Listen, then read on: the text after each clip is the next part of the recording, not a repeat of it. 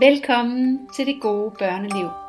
Jeg hedder Gitte Vinter Gravgaard, og jeg er forfatter, coach og mentor i virksomhederne Room for Reflection, Momo Academy og Room for You.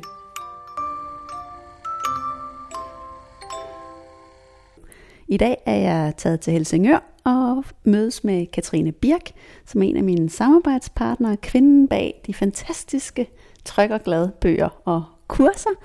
Og vi skal tale om det gode børneliv. Velkommen til, Katrine Birk. Tak skal du have, Gitte.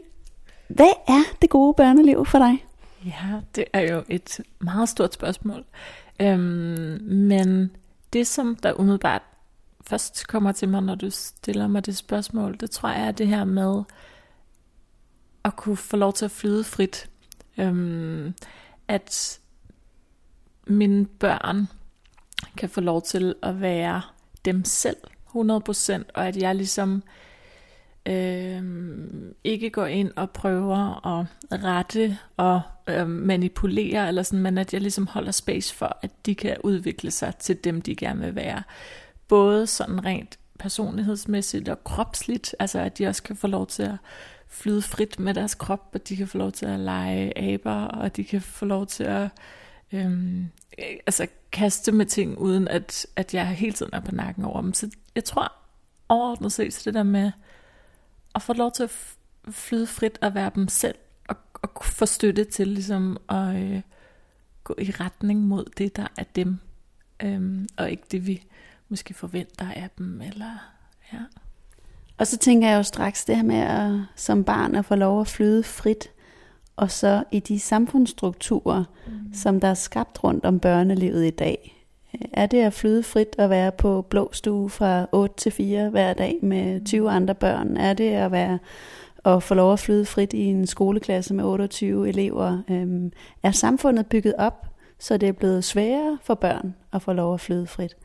Ja, jeg tror, det er rigtig svært for børn at flyde frit. Jeg ved ikke, om det er blevet sværere, eller om det bare er sådan, det har været de sidste mange år i hvert fald. Men øhm, jeg, jeg tror, for mit vedkommende, så kan jeg mærke, at jeg ved godt, at øhm, nu har jeg så min mindste datter, som er snart to. Hun går så i en rimelig fritflydende institution, men ellers så ved jeg godt, at det, de kommer til at møde, det bliver meget lidt fritflydende.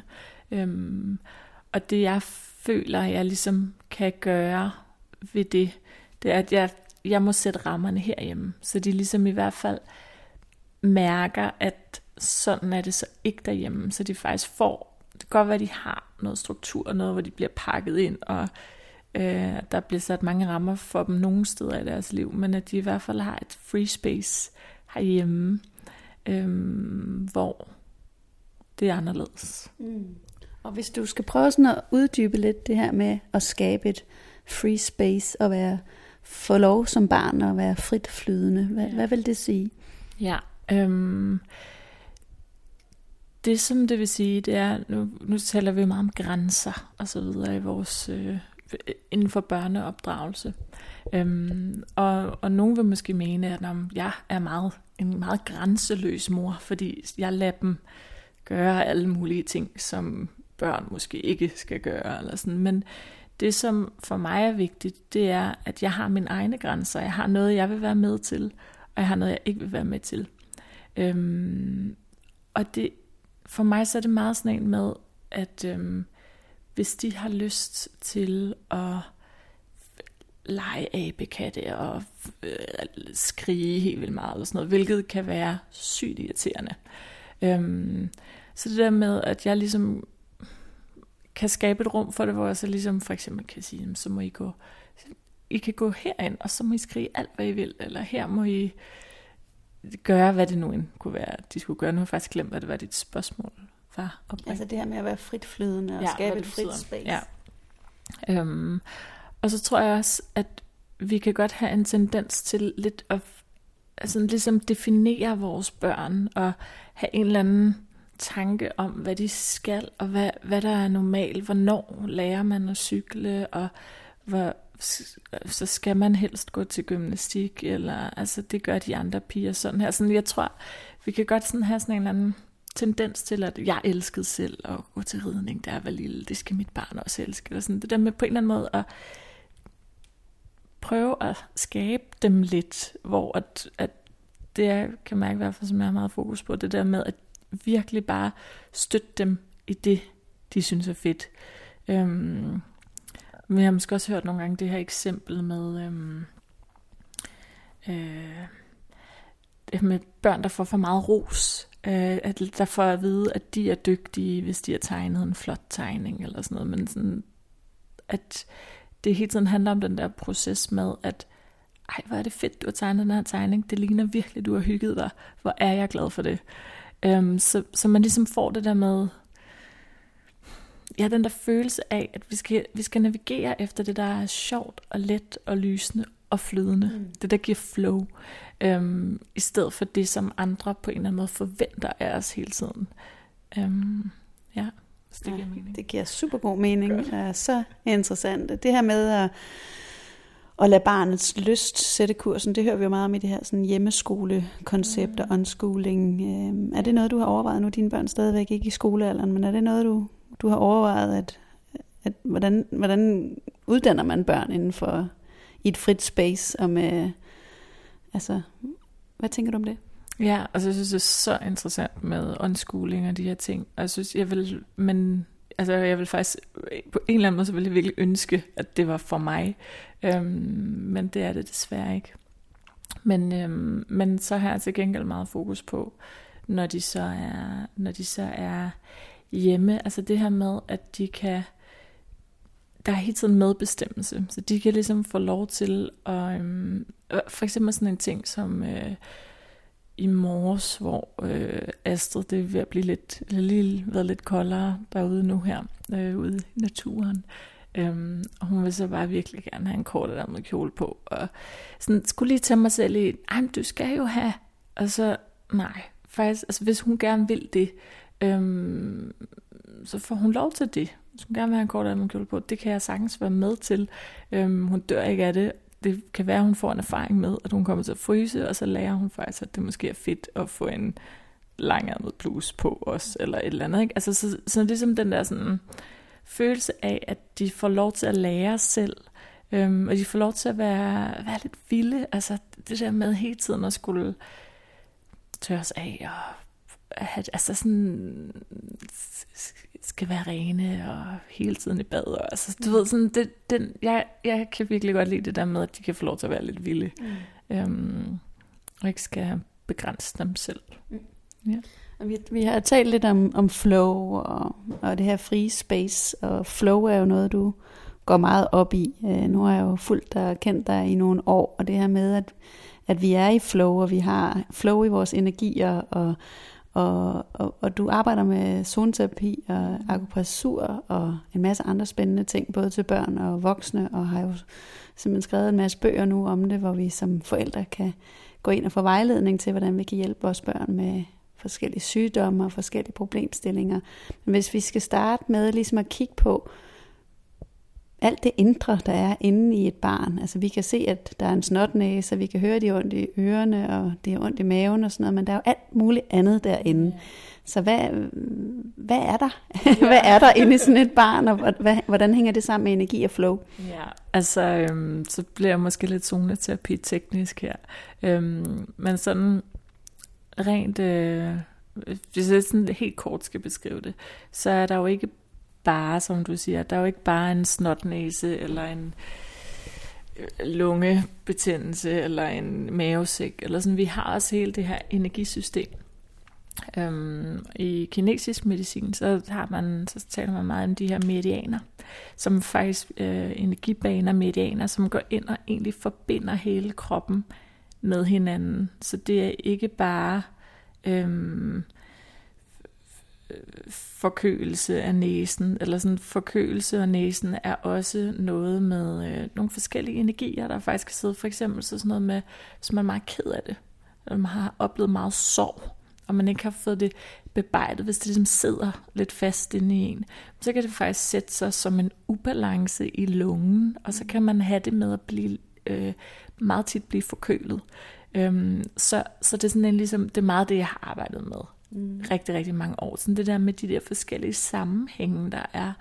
Øhm, så der er, der er ligesom, man, man kan måske godt have tendens til at skille lidt ad den fysiske krop og den psykiske. Ja, øhm, og det er i virkeligheden, det er to så sammenkoblede verdener, at det faktisk er helt forkert, at vi snakker om det som fysisk og psykisk, fordi det er, det hænger så meget sammen. Øhm, jeg tror, jeg tror, jeg tror vi er, vi slet ikke er klar over endnu, hvor meget det egentlig hænger sammen, hvordan vi har det. Men, men vi ved ting, som for eksempel, øh, bare lige for at give et eksempel, så sådan noget som placebo-medicin, øh, som jo i virkeligheden er sådan meget, man, altså alle læger og så videre ved, at jamen, der er noget, der hedder placebo, og så kan det være, at der er nogle patienter, der får et placebomiddel, og så begynder de at kaste op, øh, selvom de ikke fik noget. Det var bare placebo. Men det, det synes jeg bare er det vildeste tegn på, hvordan at vores psykiske selv spiller sammen med vores fysiske krop, hvordan vores psyke egentlig kan give os fysiske symptomer. Ikke? Øhm, og så er der bare så mange Mm, eksempler. Vi kender os alle sammen det her med, at man er nervøs, man skal til eksamen, man får dårlig mave. Det er sådan helt... Og, og sådan er, altså, det er ligesom sådan et meget tydeligt tegn. Men der er mange andre tegn, hvor vi måske ikke lige har lavet koblingen endnu. Mm. Og det er meget det, jeg også arbejder med, som mega interessant. Mm. Så hvis man nu sidder som mor til et barn, som går i børnehave eller går i skole, og det vi hører rigtig meget, det er, jeg har ondt i maven, mm. eller jeg har ondt i hovedet. Yeah.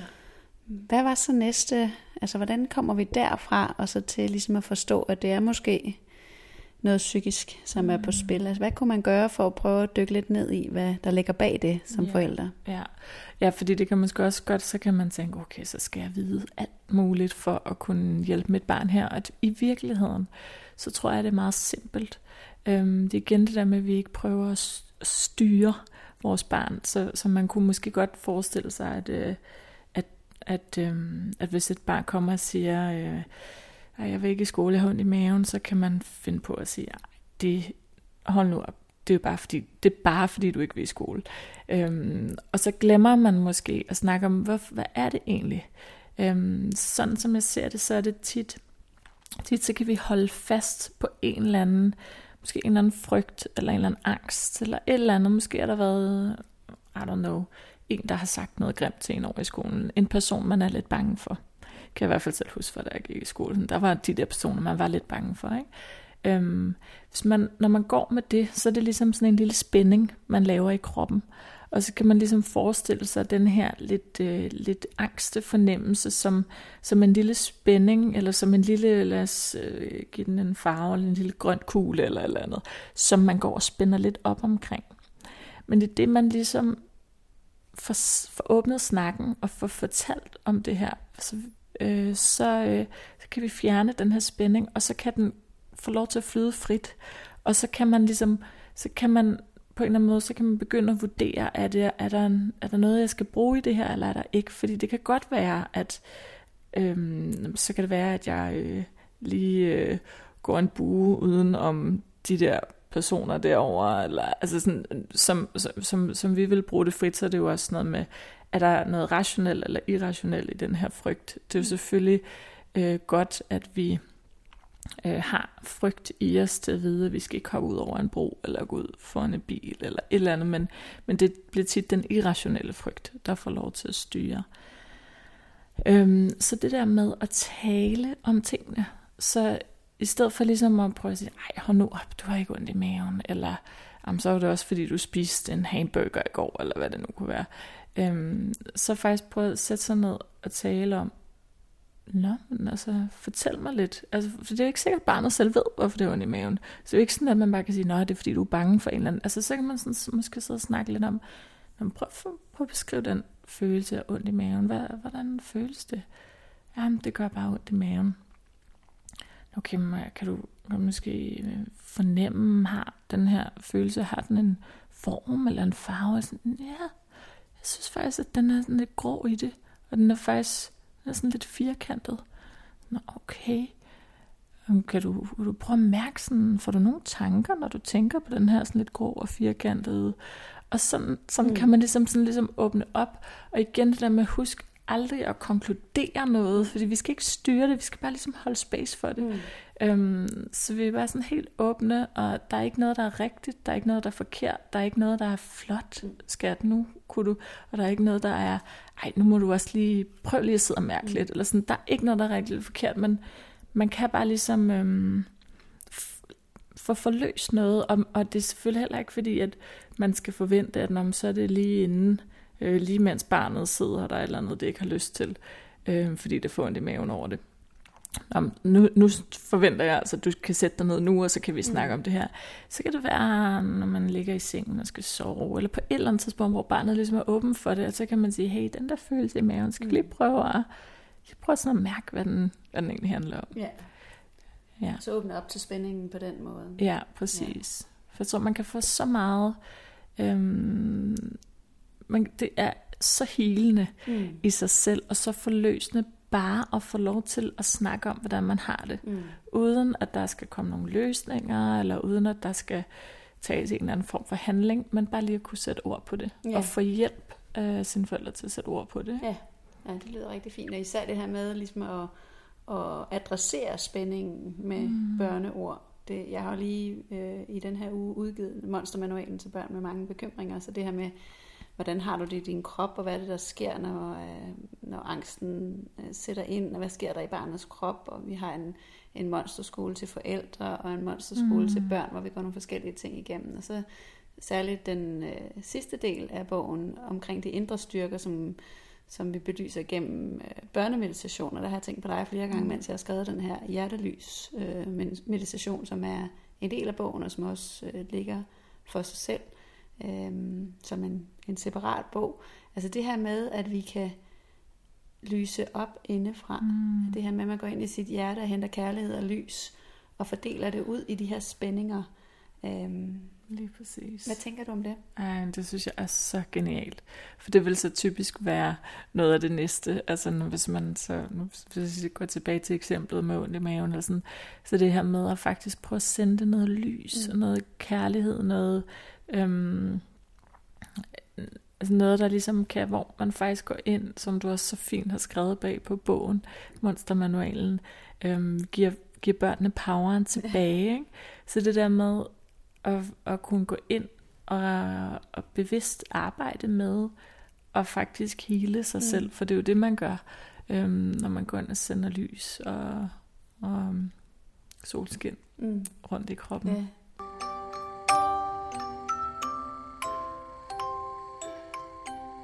Du lytter til podcasten Det gode børneliv med Gitte Vinter Gravgaard.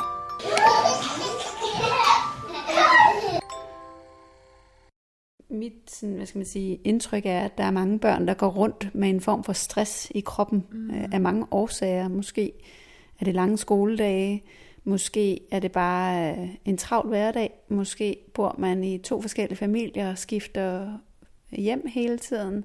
Måske går man til alt for meget, måske har forældrene meget travlt med deres arbejde. Altså den her form for stress mm. blandt børn, som vi ser.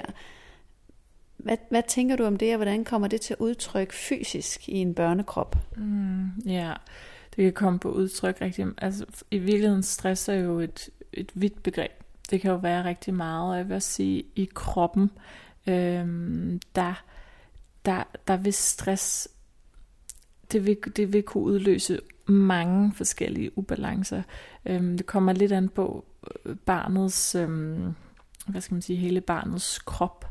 Øh, fordi at for nogen så vil stress, det vil udløse øh, forkølelse, og hos andre vil det udløse forstoppelse, og hos tredje vil det udløse eksem og så videre. Øhm, så det kan faktisk, stress er ligesom sådan en, det kan ligesom snige sig alle steder. Øhm, så, øh, så det er i hvert fald også det der med, vi, tænker, altså vi kan måske have tendens til at tænke nogle gange, når mit barn har fået eksem, så er det fordi, det mangler noget kortisolcreme eller et eller andet. Men tit og ofte, så er det det der med, man hvad er så årsagen til, at, at kroppen egentlig kom derud, hvor den begyndte at lave en ubalance, og det er jo tit en eller anden stressfaktor. Mm. Øhm, og det er jo så bare den kropslige del, der er også helt den mentale del med børn, der simpelthen har brug for at at græde og skrige, og man kan sige, at de er umulige og, og dårligt opdraget osv., men det er jo totalt stressforløsende, det der med, at øhm, nogle gange har brug for at øhm, kanalisere et eller andet ud, udtryk et eller andet, og så gør de det tit, når de kommer hjem igen fra skole, fordi at det er det her, de ligesom føler sig trygge nok til at gøre det. Og det der med, hvis man så også ligesom prøver at holde det inden, og sådan, ej, nu, nu stopper du altså det der. Du skal ikke, øh, som jeg sagde før, altså det kan også være at have brug for at lege abeleg og lege fuldstændig vildt, ikke? især drengebørn. Øhm, hvor det er også sådan en, så pakker man lidt stressen ind igen, og så kan den ligesom komme til udtryk, hvis man så ikke har fået lov til at udtrykke den på den kropslige, eller verbale, eller grædende måde, så, øhm, så kan den så for eksempel komme til udtryk som en eller anden ubalance i kroppen, et eller andet, der gør ondt eller generer. Ikke? Så det handler også om, som forældre, at være lidt udholdende i de følelsesudbrud, der kommer, og ikke have travlt med at fikse dem og reparere dem ja. lynhurtigt. Ja, og, og forstå dem. Ja. Fordi jeg tror, at de fleste af os, sådan er det i hvert fald for mig, at jeg vil sige, at de fleste kender, er ligesom vokset op med det her med, vores forældre kunne ikke helt have, hvis vi græd, eller sådan, det skulle fikses, der skulle gøres et eller andet, så skulle vi skynde os at have en slikkepind, eller noget fjernsyn, eller et eller andet, som kunne få os til at stoppe. Og det er jo klart, at det er jo også, så, så har vi ikke lært, øhm, vi har ligesom ikke fået støtte i at græde. Vi har, ikke, vi har bare lært, at det var noget forkert, noget der skulle fikses, og noget der skulle væk. Så vi har, øh, vi har svært ved at sådan, mm, skal virkelig, altså med at støtte vores børn i at faktisk bruge for eksempel gråd som et, et redskab til at faktisk give slip på noget. Øhm, fordi vi, det, uh, det, kan være lidt, det kan være lidt ubehageligt og lidt, lidt svært at holde ud. Ikke? Øhm, har måske heller aldrig set vores forældre græde. Altså det skulle også helst pakkes væk, og det må de ikke se. Og så, så bliver det sådan noget, sådan noget forkert noget. Mm. Og så hvis der kommer den der forkerthedsfølelse ind over, så er der også en spænding der holder fast på en eller anden ubalance, som så vil give sig til udtryk som et eller andet mm. på et eller andet tidspunkt. Jamen, det giver rigtig god mening. Jeg, jeg kan huske, at vi har talt om det før i forhold til med at lade børnene græde. Det har jeg selv øh, synes har været rigtig fint med mine piger, der også er, nu er de jo 9 og 12, så stadigvæk, hvis de græder, så lad dem græde. Jeg havde sådan et konkret eksempel her i weekenden, hvor vi har lavet nye værelser. Og det betyder, at vi faktisk har flyttet fire værelser rundt i det her hus. Øhm, og min yngste datter, der er 9, hun har en, eller havde en køjeseng med et skrivebord indenunder, og det var ligesom hendes hule. Og nu skulle storsøster flytte i kælderen, og så skulle lille søster så have et lidt større værelse. Lidt mere stor pigeværelse, var tanken. Og øh, vi får taget køjesengen ned, og alt er godt, og alle er glade, lige indtil at rummet står bart. Mm. Og det nye værelse er jo ikke etableret endnu, for det tager jo tid, alt det her, der skal males og alle mulige ting. Og pludselig så var den der trygge hule forsvundet. Så hun var, hun var totalt øh, mystisk humør hele dagen, sådan blandet mellem, at det var spændende, og så samtidig med helt vildt ked af det, og rasende og alt muligt. Øh, og vi havde selvfølgelig tusind ting i gang sådan en dag, som mor og far, der er jo tusind projekter, og vi maler, og vi slæber, og vi øh, er jo alt, alt muligt mand. Så umiddelbart kan man sige, at der er ikke plads til alle de her følelsesudbrud, og nu skal du også være glad for, nu får du et nyt værelse, ikke? den kunne man godt køre. Ja. Men mens jeg gik og malede min store piges værelse, så kom hun så, den lille pige, ned en gang imellem. Og så lå jeg hende simpelthen bare hamre i gulvet og råbe og skrige og sige alle de der mærkelige lyde. Mm. Og, og det jeg oplevede var sådan, okay, er, det, er du ked af det nu? Er du vred nu? Hvad er det her for nogle lyde? Jeg prøvede ligesom på at få hende til også at finde ud af, hvad det var for nogle lyde, der kom ud af hende. Og nogle af dem var voldsomme. Men så gik det så ligesom sådan en ventil. Mm. Så når hun havde ligget dernede og råbt lidt og trampet lidt og bare fået lov til at også synes, at det var enormt trist, mm. at hendes trygge skrivebordshule var væk. Mm. Så, ah, så kunne hun ja, trække vejret. Er præcis. Hvad tænker du om det? Ja, om det, det er bare et mega, mega, mega godt eksempel. For det er nemlig det der med, at det hun så får lov til at udtrykke sig på den måde, og hun selvfølgelig mærker, at hun har nogle kærlige forældre i ryggen, som støtter hende, og som altid er frisk på en krammer, og alle de her ting, så kan det få lov til at flyde frit så kan hun få det ud af sit system, fordi vi bruger jo øh, vrede, altså råben, øh, gråd øh, og, altså alle de her følelser, dem bruger vi jo faktisk til at... Øhm, altså der er jo en grund til, at vi har fået dem med i vores krop, og at det i virkeligheden også er noget af det allerførste, vi gør. Eller sådan. Det er jo en udtryksform, hvor at vi, øh, vi virkelig kan forløse noget. Så det, er altså bare, det er et virkelig, virkelig godt øh, eksempel på netop det der med at kunne få lov til at flyde frit. Øhm, og at hun kan få lov til at komme ud med sine frustrationer på den måde. at først lige lyst til at sige sådan, at, at øhm, så er der så nogen, der sidder og tænker sådan, ej, men mit barn har, har, øh, har brug for at slå mig i hovedet, eller sådan noget, når, øh, når, når det er surt, og skal jeg så bare lade det gøre det. Der er det igen det der med, så er vi lidt tilbage til det, jeg sagde allerførst med, at jeg sådan hele tiden, altså jeg, jeg, jeg sætter ikke grænser for mine børn, jeg sætter grænser for mig selv. Så jeg vil ikke være med til, at de slår mig i hovedet, eller jeg vil ikke være med til, at de måske kan finde på at smadre en væg, eller du ved, gøre eller andet. Det vil jeg ikke være med til, så der vil jeg gå ind og stoppe det.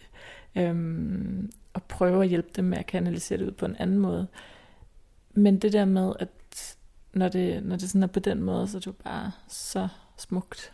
Ja, det, det som jeg oplever, det er, at hvis man lader det komme ud, hvad det nu end er, og også selvom man ikke altid selv forstår det, så har jeg den samme følelse af at holde rummet yeah. for, at det her det kan være, hvad det så er, uden at have behov for altid at forstå det. Mm. Så, så, øh, så, er det, så føles det som om, at, at det, det slipper fri. Yeah.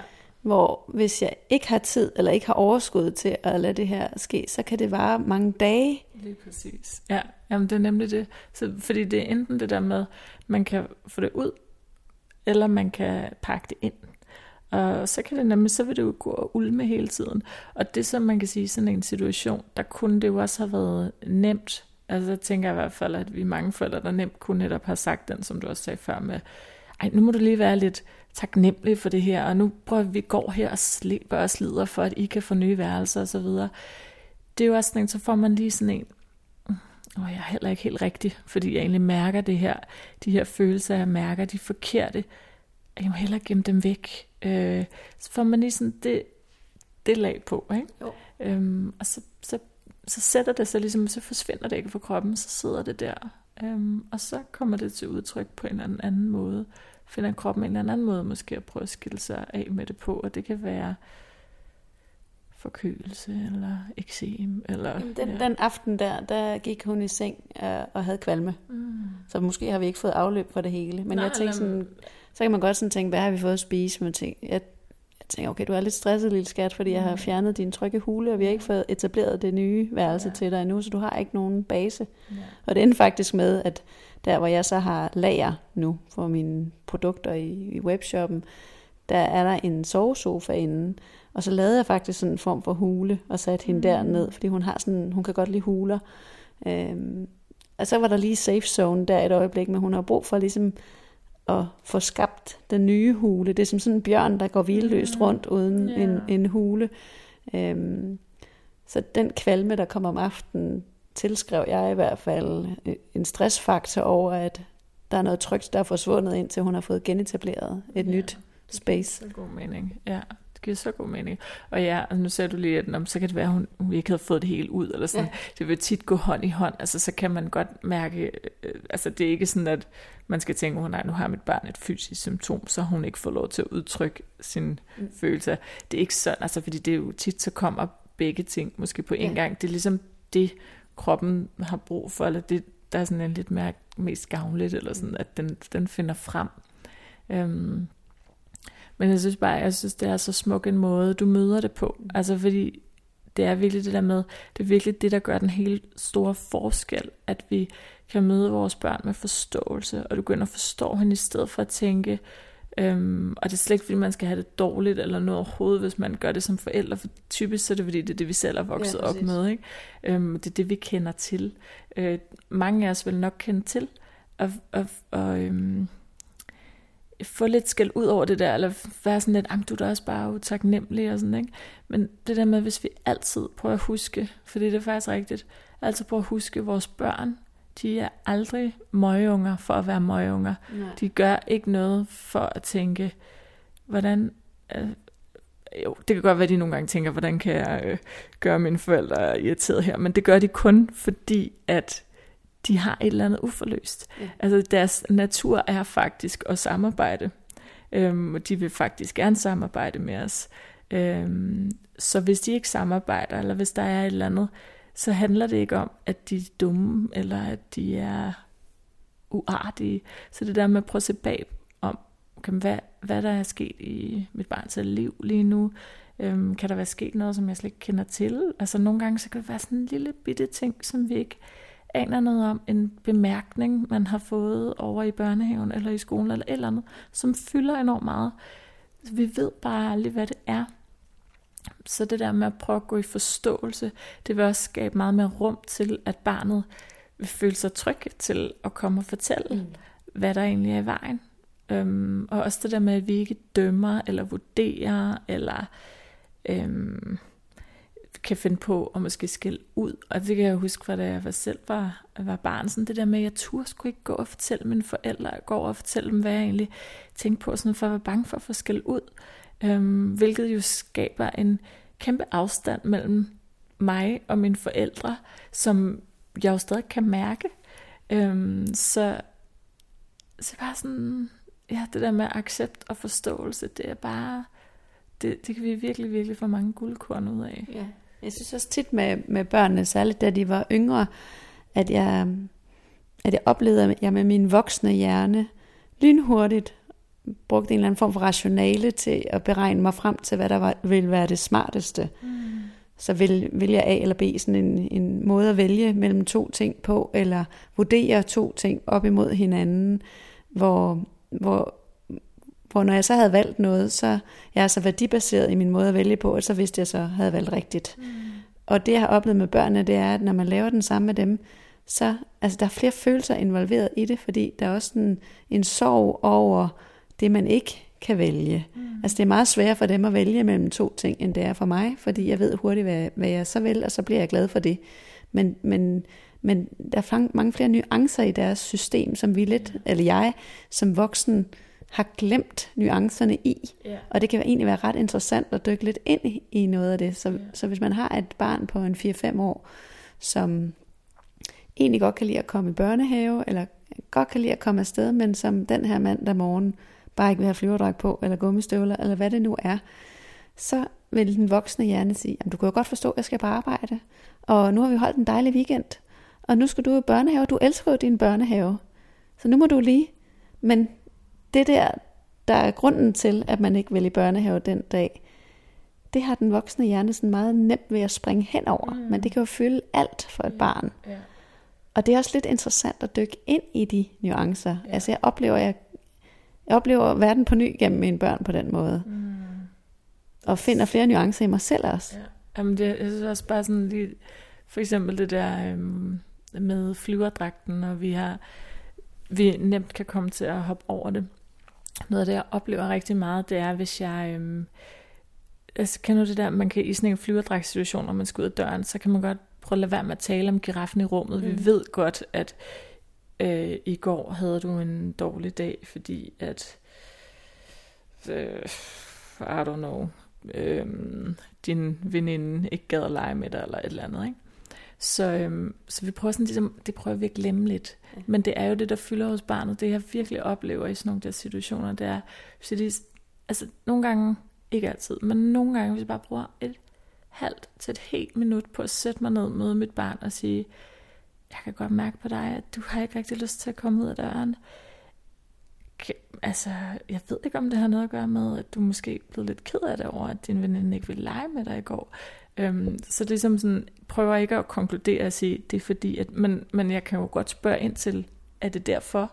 Øhm, og så hvis jeg har ramt plet, så kan jeg mærke det som min, det, nu her snakker jeg som min femårige datter, så kan jeg bare mærke, så, så, fordi det er ikke fordi, jeg skal gøre noget, eller sige noget, eller vi skal tage action på nogen måde. Det er bare lige det der med, at hun lige bliver set i det. Og så gider hun godt mm. øhm, komme videre. Ikke? Ja. Altså så, ja. Så altså det, vi har jo lidt som forældre lidt, lidt travlt med den der op på hesten mentalitet hele ja. tiden, fordi vores samfundsstruktur kræver jo, at alle er oppe på hesten. Ja. Og vi ser jo, at det kan vi jo ikke engang som forældre selv holde til, at være oppe på alle de heste, vi rider hele tiden. Mm. Og, og, og vi ser, at vi falder af, og der er stress øh, i samfundet.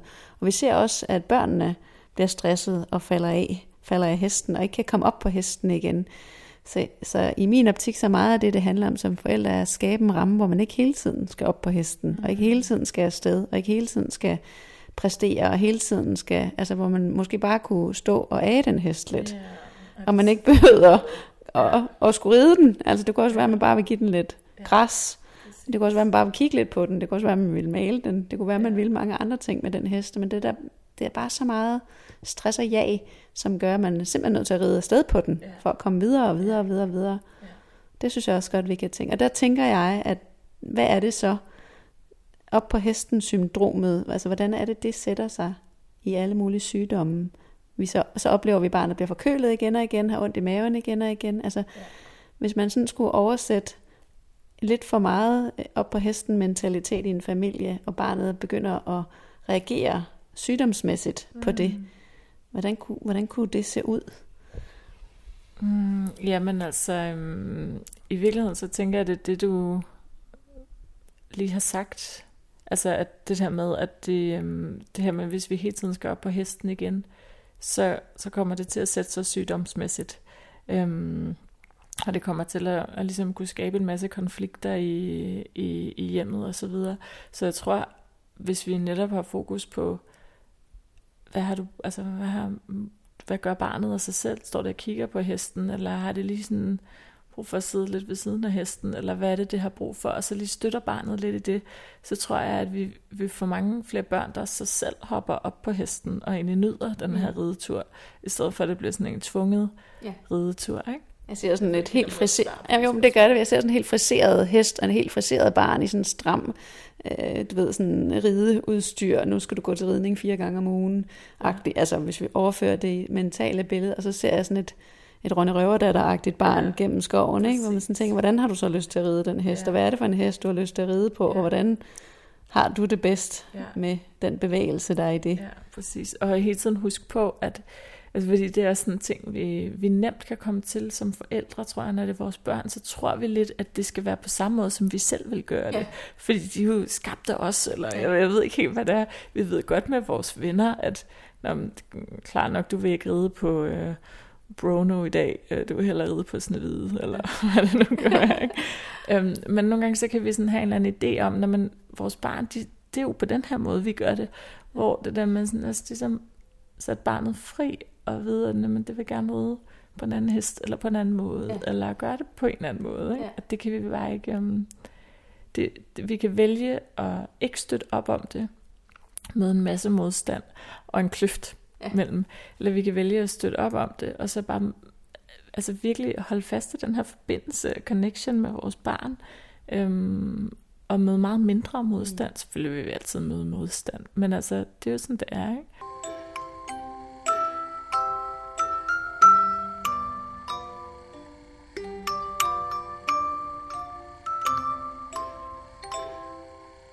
Nu har jeg jo selv arbejdet rigtig meget med børnemeditationer, og vi to har tidligere talt om, at I kan finde masser af fine interviews inde på roomperflection.dk omkring Katrines øh, bøger, Tryk og Glad, og hvordan man kan bruge børnemeditationerne i mit hjerte sammen med de her Tryk og Glad punkter. Så ind og kig på det.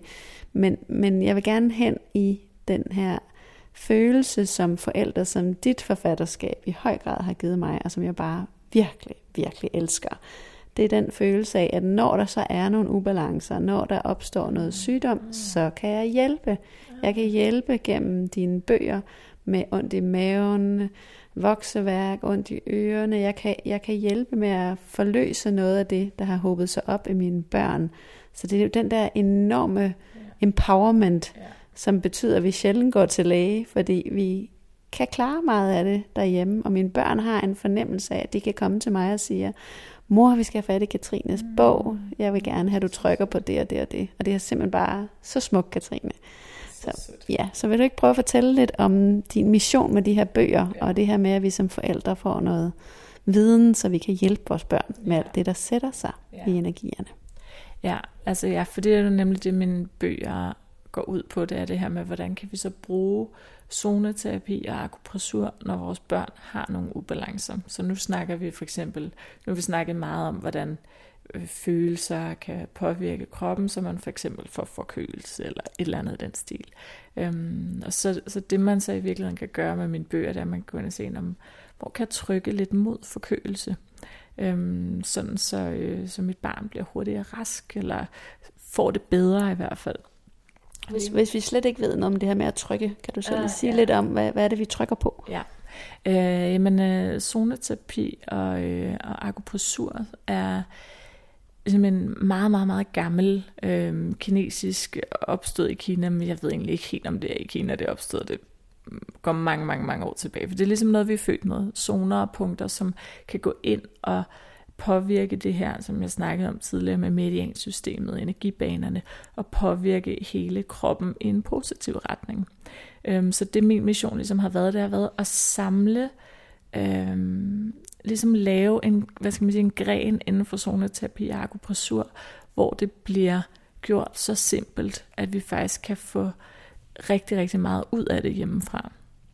Så at vi, øh, så vi faktisk kan tage det med hjem.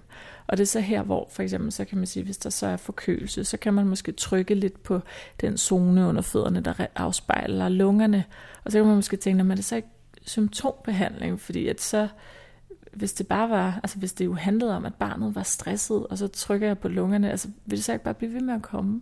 Men det der så nemlig er så super fantastisk ved zoneterapi og akupressur, det er nemlig, det går ind og virker, det virker heller ikke kun, ligesom at vores psykiske øh, sind ikke kun påvirker psykisk, men også påvirker fysisk. Så de ting, vi kan gøre fysisk, hvor vi for eksempel trykker på en zone, som sender noget energi til lungerne, øh, det vil også påvirke mentalt med at få løsnet op for de der spændinger, mentale spændinger, der kan sidde bag.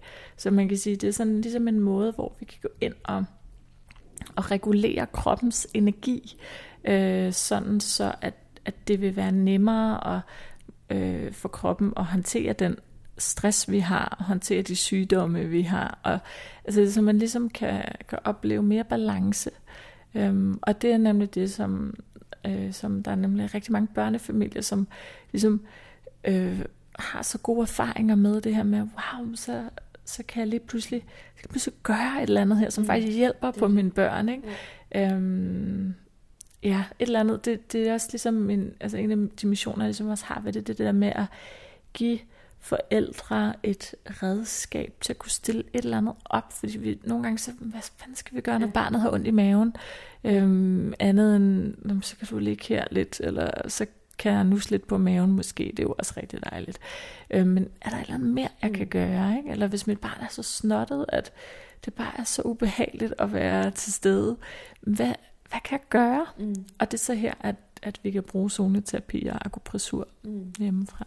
Jeg kan huske, du tidligere har sagt, det er jo ikke sådan, at det er sådan, at det er, det, er faktisk, vil jeg sige, ofte hjemme ved os er det lidt en mirakelkur, men det garanterer du jo ligesom ikke. Du siger jo ikke, det er jo ikke sådan, at vi bare tryller sygdommen væk, men vi giver sygdommen nogle gode betingelser for ja. at blive afsluttet og ja. ud, altså komme igennem feberen. Altså det er jo ikke sådan, at vi vil have feberen til at gå væk, ja. men vi, vi giver barnet nogle, de bedste omstændigheder til at have feber i. Lige præcis. Altså det er ligesom... Øh, øh, ja, man kan måske sammenligne det lidt med, at hvis, øh, hvis man har brækket et ben, øh, så giver vi gips på.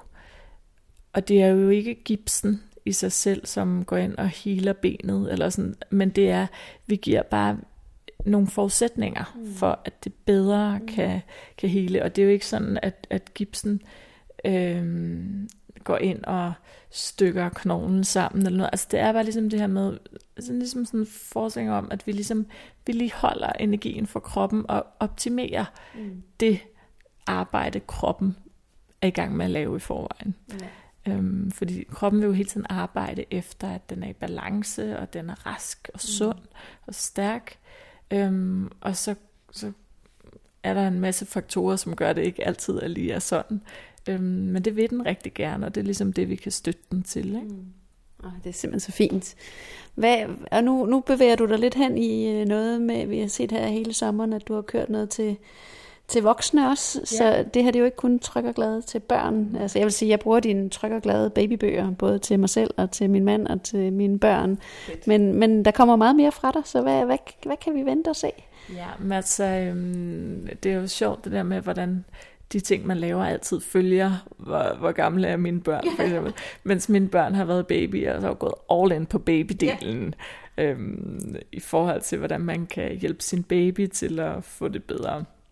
Og nu begynder mit liv lige så stille at handle mere og mere om mig selv igen også. Yes. Ikke? Øhm, så, så der kommer helt klart til at komme noget mere til, øh, til voksne. Ja. Altså hvordan man kan, man kan jo selvfølgelig altid bruge mine bøger og så videre til sig selv også, men øh, der kommer klart til at være, komme flere ting, hvor jeg kommer til at snakke meget mere ind i de, de problemer, voksne måske kan døje med. Ikke?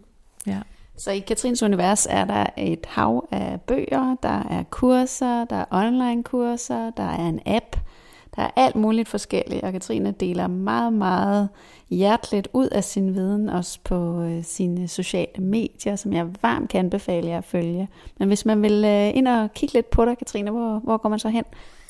Ja, altså jeg vil sige, der hvor jeg er mest aktiv, det er sgu nok min Instagram, øh, Katrine underscore Birk.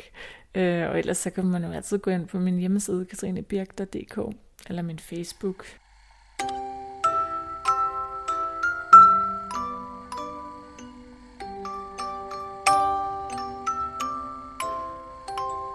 Har lyttet til Det Gode Børneliv med Gitte Vinter Gravgaard.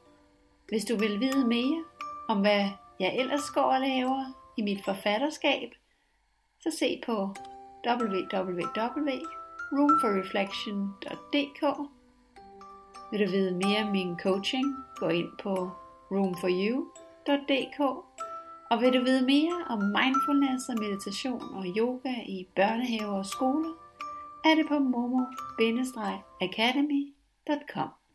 Jeg håber vi ses der også. Tak fordi du lyttede med. Ha' en dejlig dag.